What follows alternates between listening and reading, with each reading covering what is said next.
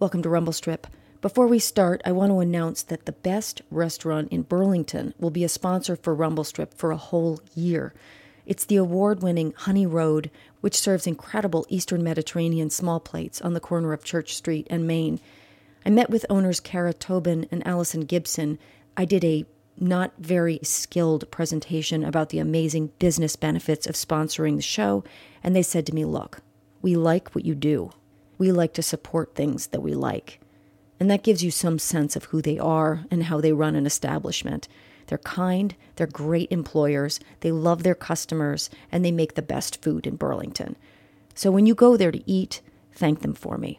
Now, on to the show. What was your little league team? What were you on? Red Sox. Oh. Yeah. I was on the Tigers. I think we were better than you. Were we better than uh, you? yeah, I'm sharp. Do you remember sewer balls? Oh yeah, I do.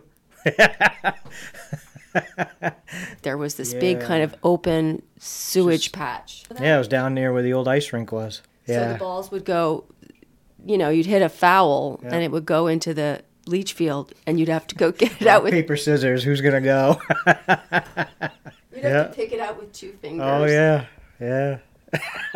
I hadn't even thought about that for years till you mentioned it. What a riot. That's JP Sinclair. We went to Charlotte Central School together from kindergarten through eighth grade. He was a year ahead of me. His dad was a cop. And when you go to a school as small as ours was for as long as we did, you remember each other, or you remember the essential parts of each other. What I remember about JP is just that he was decent. He was just a decent kid. He used to skip recess and help the lunch ladies clean up the cafeteria, stuff like that. After school and after college, JP joined the Vermont State Police like his father. And over a 31 year career, he was at the center of over 500 death investigations and 101 homicides. He served as the state police's chief criminal investigator, and he led the Vermont State Police's Bureau of Criminal Investigations. He was also instrumental in forming a major crime unit in the state of Vermont to handle the state's most egregious cases. And every now and then, I'd read about him in the news. This kid I went to school with, now one of the most important people in law enforcement in the state. JP retired in September, and probably because we went to school together, he let me interview him at his kitchen table in Danville. And after all he's seen, and all the time it's been since I've seen him, I recognized him. That same decency. In this conversation, we talk about his life in the Vermont State Police, and we don't get into the explicit details of homicides. But I do want to warn people that we talk about the Melissa Jenkins case. Jenkins was a mother and a teacher here in the Northeast Kingdom of Vermont, and she was raped and murdered by a married couple in 2012. So, fair warning. Here's JP Sinclair. I did about five and a half years as a road trooper, and then I had an opportunity to lateral transfer into a detective trooper position in the Criminal Investigation Bureau. And once I got into that, I loved it. What, what? So, what was it about criminal investigation when you started doing that? What clicked? I, you know, for me, it was just when I got into criminal investigations, they were just deeper, broader, more in depth, and they were challenging. They were really challenging to me that, you know, I would get presented a case, an incident, something that's happened, and it was up to me to use experience, whatever, ingenuity, just figure it out, you know, come to a conclusion. And, you know, and the challenge of taking a criminal case that the person that did it, the bad guy or woman, they have every advantage to break every rule to try and get away from you. But you have this very strict set of parameters. You have to stay within the legal system to prove your case and then present it to a prosecutor and then to the courts, ultimately a jury, a judge. It was just very rewarding to me that, especially with some of these victims of crime, that, you know, they're coming to you in, in their darkest moment. They're hurt, they're pissed off, they're they've just had their world rocked and turned upside down because of somebody else's actions. And they put all their faith and trust in you that, you know, you've got the ability and the drive to bring them some sense of justice out of the whole system. It's so funny to hear you say that because having worked for the defense only, you know, as a as a private investigator, I my thought was always that you that the prosecution and that the the law enforcement had all the goodies, had all the resources, and that the defense was always scrappy and kind of coming up from behind. Yeah, yeah. I, I suppose it's always what side of the fence you're on, which you know I, will fully admit when I first started in police work, um, I really had a hard time my first couple years adjusting to the concept of like the plea bargaining system. And I certainly grew to appreciate why it's there and, and its functions in the system. But I can remember working really hard on, we had a series of burglaries to businesses spanning from St. Johnsbury up to Lyndonville. There's like five different places got hit. There was a crew of three guys that did it. And I worked so hard on that case. It took me six months but I got it. I put it all together. I had more than enough, and I made the arrests. And I put together this massive case volume to bring up to the prosecutor for you know multiple counts of burglary, uh, unlawful mischief, all the crimes that were associated with these investigations.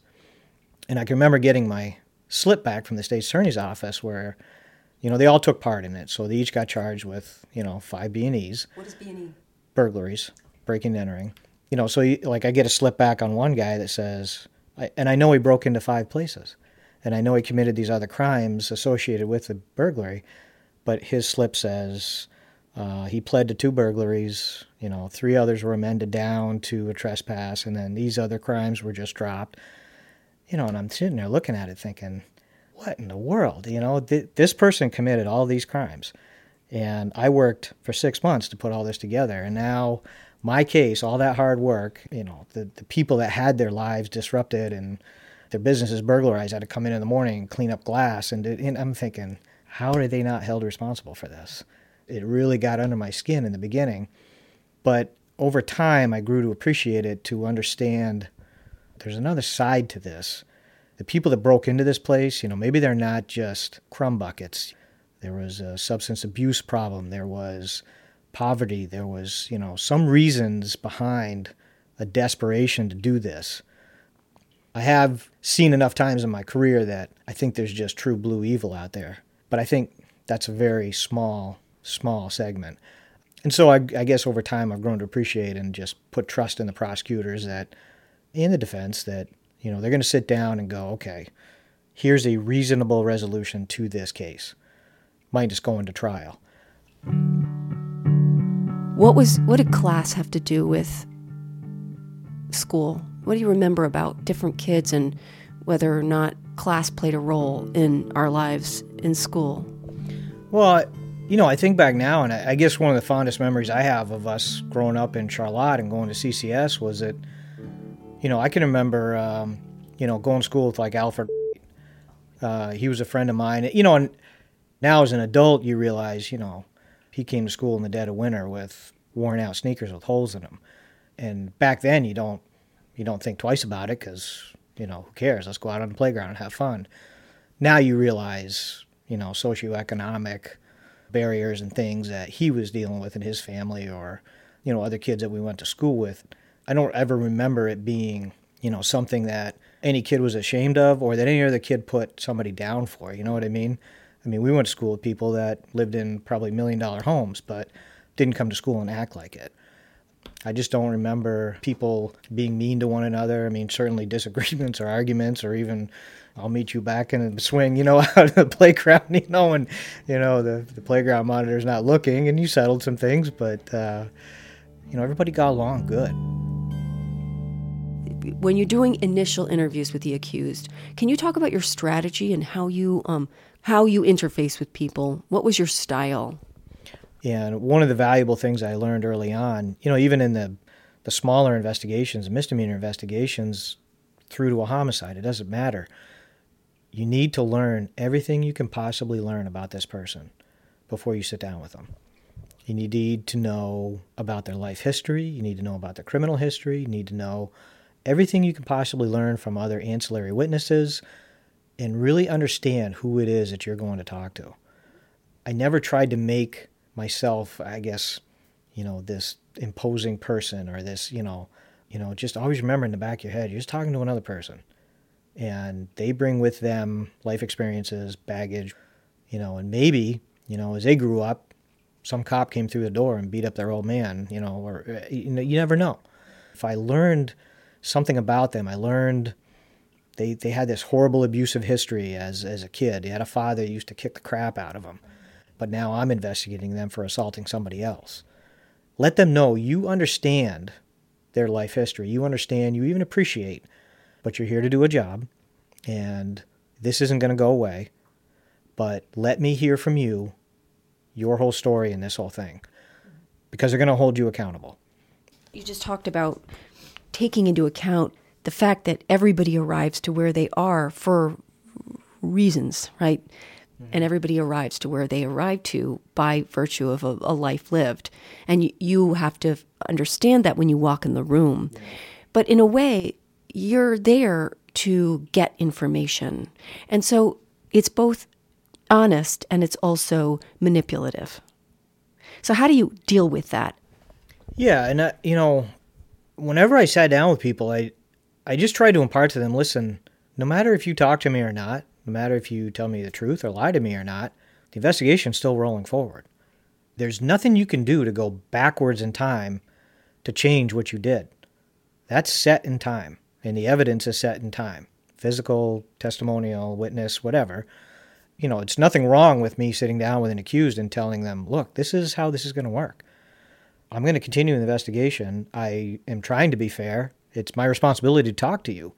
Prosecution, defense, everybody's going to want to know that I did a complete investigation, which includes coming to talk to you. You can tell me to pound sand. You can tell me to get the hell out of here. That's fine. I'll document that. I'll move on. It doesn't mean everything stops. So as this continues down the line, that's what's documented.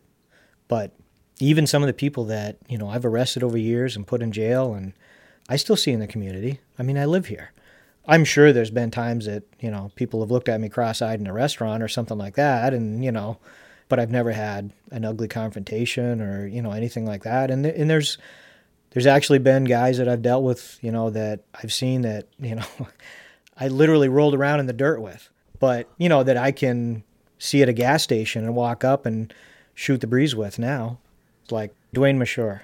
He was a logger up here and um, he could be a rough guy when he was drinking, he could be pretty violent. And um, I was a young trooper, and uh, there used to be a place called the Pizza Keg over in Lyndonville. You know, when we're working, I worked a lot of nights. A lot of times it was just me and one other person. We're covering all of Caledonia and half of Essex County. So, wow. you know, for all practical purposes, there's not a lot of backup. You know, sometimes you're far apart. And a call came in one night at the Pizza Keg that Dwayne was there. He was drunk and he was fighting with some guys in the bar. So I went there. My backup was, you know, 30 minutes away trying to get to me. So I pulled in, I walked in, and there was like three guys, you know, laid out on the floor picking themselves up, and Dwayne sitting at the bar. And he had just like mopped the floor with these three guys. I mean, he was a he was a rugged guy. And so I walked up to the bar and I had seen Dwayne around and you know, when he was when he wasn't drinking, you know, he was actually kind of a quiet guy, I would see him at a gas station or whatever and talk with him. And so I walked up to the bar and I sat down next to him and I said, Dwayne, kind of a rough night, huh? And he had his beer and you know, he turned around he said, Well, for them it was. And I said, Well, Dwayne, it's you know, they don't the staff doesn't want you here and there's there's we got two plans here tonight. And he turned and looked at me and of course I'm only five seven. I'm not a big guy and you know, Dwayne's Dwayne was a big boy. And uh, he said, Well, what's that? I said, Well, plan A is, you know, you and I can walk out together and jump in the cruiser. I'll take you home. You know, these, I've already talked to these guys. They don't want to press charges. They're not going to tell me what's happening. And so I can just, you know, I'll drive you home. Get a ride down tomorrow, pick up your truck, go to work in the woods, and, you know, that's it. And he said, Well, what's plan B? And I said, Well, plan B is you and I start rolling around on the ground, and then there's going to be, you know, another guy and a couple more guys dressed just like me. They're going to show up eventually, and you're going to jail. So, and then we're going to tow your truck, and then tomorrow you're going to have to pay fines, get out of jail, get a ride, get your tow truck out of impound, and it's going to be a big pain in the butt. And so he looked at me, he's finished off his beer, put it down, and says, Let's go to plan A. And he walked out of the bar with me and got in the cruiser, and I, I took him home. Do you remember what you talked about on the on the ride to his house? Uh, you know, I, I uh, I had an interest in logging too, and we I think on, on the ride home we talked about working in the woods and what the current wood prices were and pulp prices and firewood prices and you know what kind of chainsaws he liked. And you know we we got back to his place and it was fine. You know he sobered up the next morning went got his truck. Everything was fine. Um, he died a few years ago but it was only about a month or so before he died. He actually pulled up in front of my house one day and i have a little sawmill and he was interested in having some red cedar logs that i had sawed up he's gonna make like a picnic bench or something like that and uh, and I actually sawed all the boards up for him. He he died in the meantime, but uh, I ended up giving it to one of his sons. I know a couple of his sons. The kind of work that you did in a homicide, it's deeply creative it seems to me because you're it's like you're given a puzzle without any details and you're you're making the puzzle that doesn't exist in a way is there a story you can tell about a homicide where um, well I guess one that's close to home, you know, people know around here would be the Melissa Jenkins case. In that particular case, we had multiple crime scenes. Can you just say what that case was? Uh, Melissa was the uh, school teacher from St. J Academy that was murdered by uh, Allen and Patricia Prue.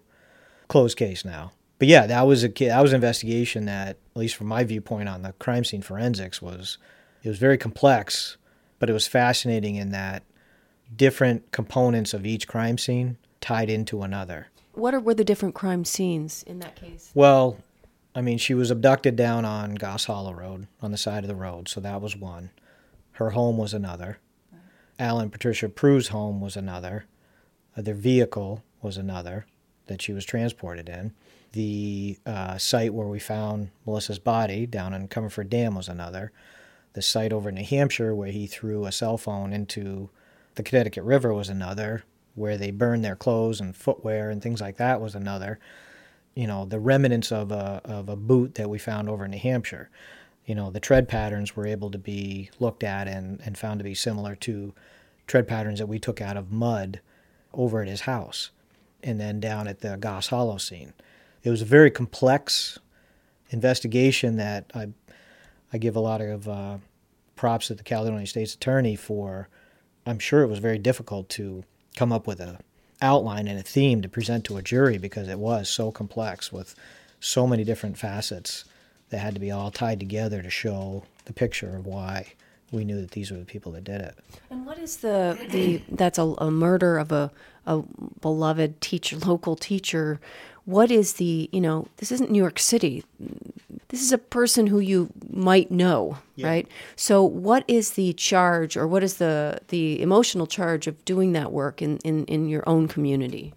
I mean, you could certainly feel the weight of it. You know, anywhere you went in this area, everybody knew it. Everybody knew something about it, especially when she was uh, first missing and hadn't been found. Yeah.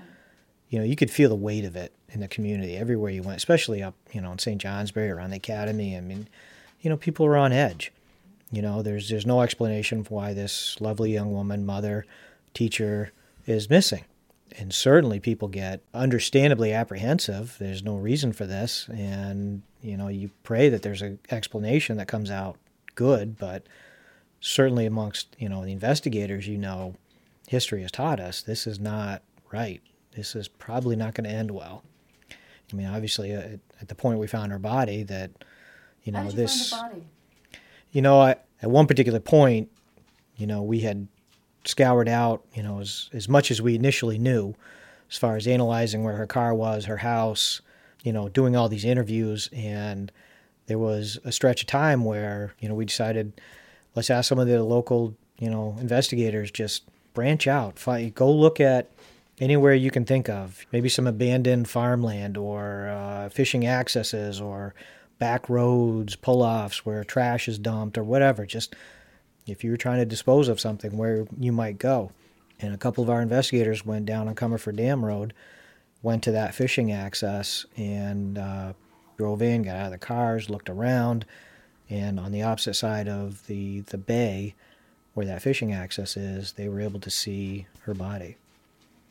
I mean, that's part of your job too, and I don't want to get garish, but you know, having to do work that involves dead bodies, you know, we see it on television, but it's got to be more complex emotionally than what we see on CSI.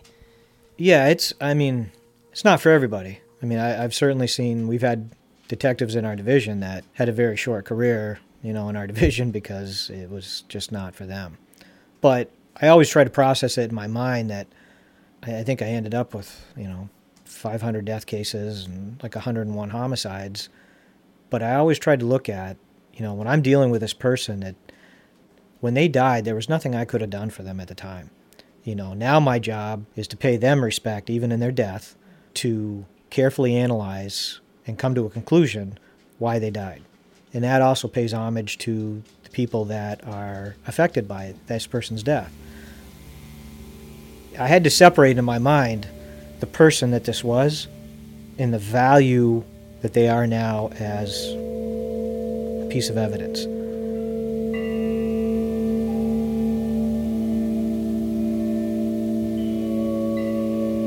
It's like a train on the tracks. When you're doing the right things in investigation, you're following the train. It starts moving. It's fueled by evidence, testimony, you know, all these things. It starts moving down the tracks. Don't ever assume that you know where that station is in the end because the tracks could veer to the right, to the left. That might not be the final destination. Follow it. Don't try and get out in front of it. Follow it. It will get to where it needs to be eventually, but have the patience and the understanding to wait for it to get there. And when the train comes into the station and you realize we've gotten to the end, we know what happened, we have the evidence to prove it, you know, now it's time to make the arrest and hold them accountable. And whether it took a couple of days or sometimes it takes us years to finally get to that point, just the, the gratitude that, you know, you get back from a family or loved ones that have experienced something so terrible like a homicide, it's hard to describe. It makes all those late nights and the lack of sleep and eating crappy food and drinking way too much coffee uh, worth it. What do you know about Vermont that most Vermonters don't know? I, you know, times that I've had to go in big investigations that had a lot of intensity to them, uh, whether I was a field detective or you know running them, but just Vermonters in general are such wonderful people. I, I know law enforcement in certain metro areas have a lot of difficulty with relationships with the community and trust and bonding with the community. And it costs them greatly in times like that when they need information.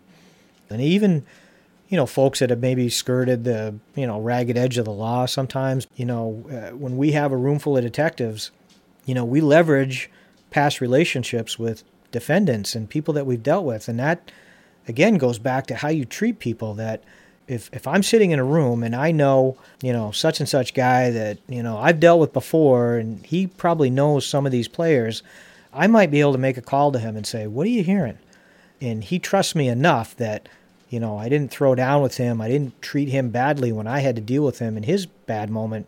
I've never ceased to be amazed the calls that would come into us, you know, from folks that really have no reason to call, but they're willing to call and say, "Okay, you got me for a DUI." but now you're looking for a missing child? Yeah what can i do? You know i was in the bar i heard this or i've you know and that one little thread of information may point you in the right direction that takes you where you need to go. When you said earlier that there you you you have seen evil what does that mean? You know you were just talking about the Prues and certainly they were disadvantaged in some aspects but i mean you and i grew up with people just as disadvantaged and they didn't do stuff like this. And no matter what other factors you have swirling around in your life, you cannot deny the fact that you made a very conscious decision, especially in something like that, that there were so many opportunities to turn away from this. So many.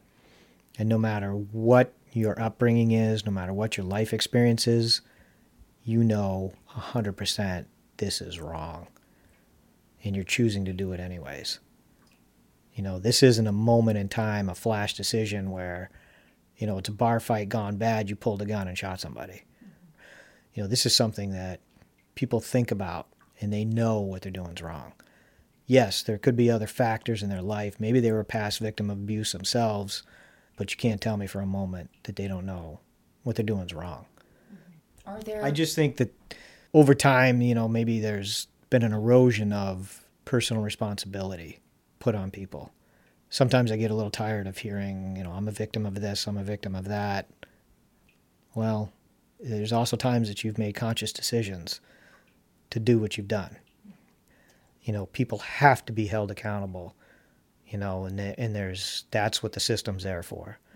I've certainly, when I was investigating sex crimes, you know, saw examples of accused that I dealt with that I arrested that, you know, when you peel the onion back far enough, you realize they were past victims of abuse themselves. But, you know, all the same, one of the things I remember vividly, like going to a armed robbery scene at a convenience store, and the guy that stuck up the store, you know, he had substance abuse problems. He was, you know, in poverty, and you know, we caught him fairly quickly, and you know, all this unraveled. And I remember going back and talking to this store owner, and it was just a little mom and pop, you know, operation, family operation. And I remember the guy telling me, he says, "You know what?" He says, "I've read all that in the paper. I know all about this guy and his life history, but he says, I don't care what his life story is. I don't care what befell him in his life. At this very moment, I'm looking down the wrong end of a very large gun, and I just don't care. Well, I appreciate why he feels the way he feels.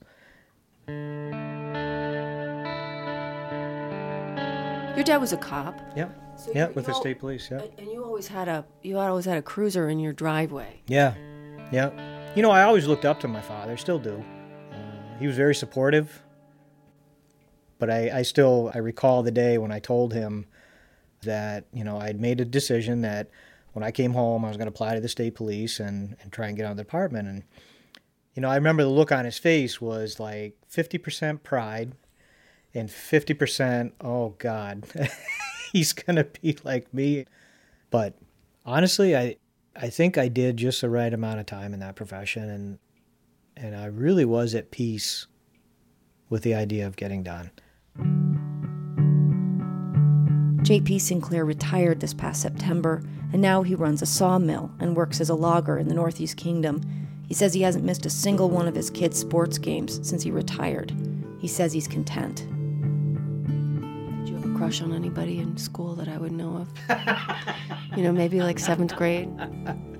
Well, I know my friend Jack had a huge crush on your sister for a l- oh yeah for many years. Really? Oh sure he did. Ja- what, Jack Kendrick? Yeah, he absolutely. Are you kidding me? Missy was cute as a button. Of course she was. Of course he did. What about you? No, I'm not going to tell you any of my crushes. No, of course not. They might be listening. Absolutely not. I had a crush on every girl in my school. Are you kidding me? Of course I did. They were wonderful. That was retired Captain J.P. Sinclair. His business is called Sinclair Millworks and Timber Harvesting, and you can find him and the business on Facebook at Sinclair Millworks. Thank you so much to Mark Davis for his excellent feedback on this show and to Brian Clark for the music in this show. If you have any comments, I'd love to hear them for me or for JP. Just go to the website rumblestripvermont.com. And if you want to make a donation to the show, that would be super. You can find a green donate button on the top right corner of the website, which is again rumblestripvermont.com. And again, thanks to the beautiful people at Honey Road Restaurant in Burlington, Vermont. Be back soon with another show. Thanks a lot for listening.